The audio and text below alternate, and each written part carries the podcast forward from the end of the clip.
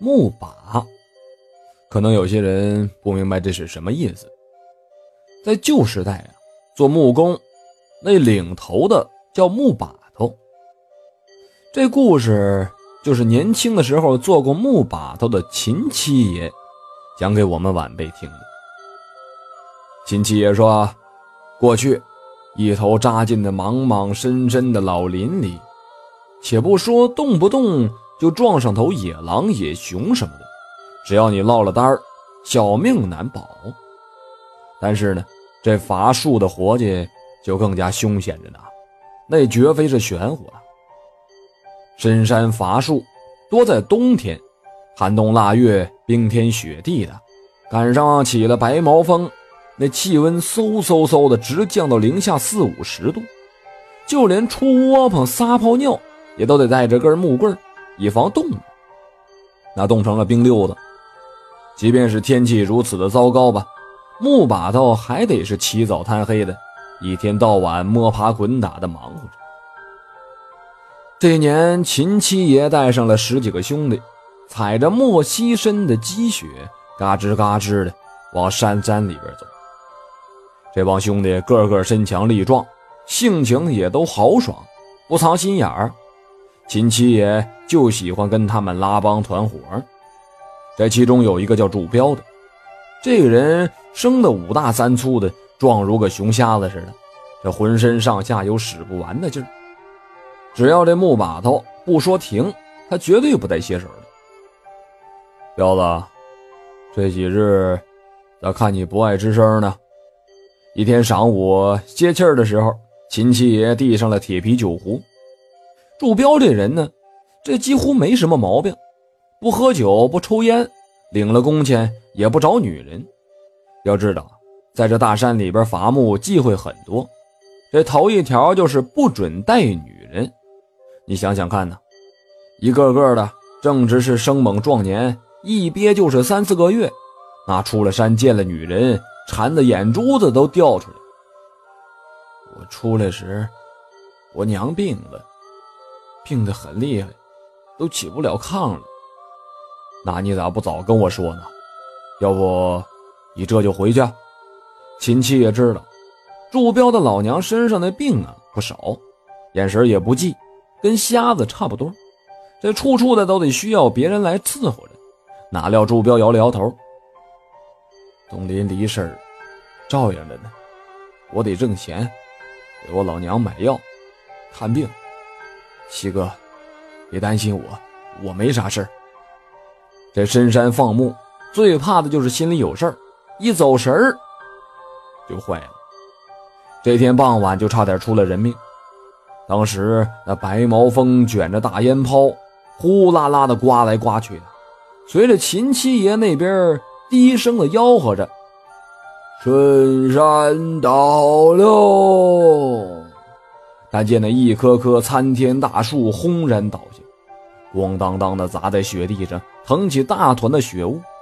木的秦七爷瞄到了下风口处的柱彪，愣了愣神儿，而一棵老松树正朝着他直砸了过去。别说被砸中了，就算是被树枝划一下，那黑白无常立马就到，拿人就走。彪子，快躲开！秦七爷这一嗓子嚎出去，那动静胜似熊吼。祝彪听了。居然不可思议的倒飞了出去，硬生生的躲过了树梢的砸击，但是呢，还是被扫的一通轱辘，砰的一下，整个人扎到雪堆里了。大伙赶忙的过去瞅，七手八脚的折腾半天，又掐人中，又按虎口，连锤带喊的，总算是把他从鬼门关给拽回来了。彪子，你发啥呆呢？不要命了！秦七爷惊魂未定，大声的斥责着他。祝彪呢没吱声，拍了拍屁股爬了起来。到了当天晚上，他找到秦七爷，他说：“七哥，我好像看见我娘了。”秦七爷一听呢，顿时心里边咯噔了一下。大树砸下去的时候，祝彪不是在自己后退，他应该是被人猛地给推出去的。惊愕了片刻，秦七爷就问：“你啥意思？我要回家。”七哥，等完了工，出了山，结了工去，麻烦你给我送到我家东邻的李婶就行，我就欠他钱。七爷应了，七爷说：“你放心走吧，有我在呢，分文不会少你的。”到了第二天中午，当祝彪的身影消失在这茫茫的林海当中的时候，秦七爷才突然回过味儿来。开了钱，我直接给你送到家，我交给你不就完了吗？为啥要给李婶？一转眼半年过去了，这一年的伐木暂告一段落。秦七爷带着木把子出了山，领了钱，然后一起去了祝彪家。可等待他们的却是一连串令人惊心的事实：祝彪的瞎眼老娘。便是在他出事的当天去世。两天之后，祝彪匆匆地赶到了家，没哭没喊，没掉一滴眼泪，也没跟老娘磕头，似乎还笑了一下。接着，他把东林李婶按坐在椅子上，双膝一跪，直直地跪了下去，咚咚咚地磕了三个响头。李婶有些慌了，担心他因为老娘去了受了刺激，这孩子傻了，就忙着问。彪子，你咋了？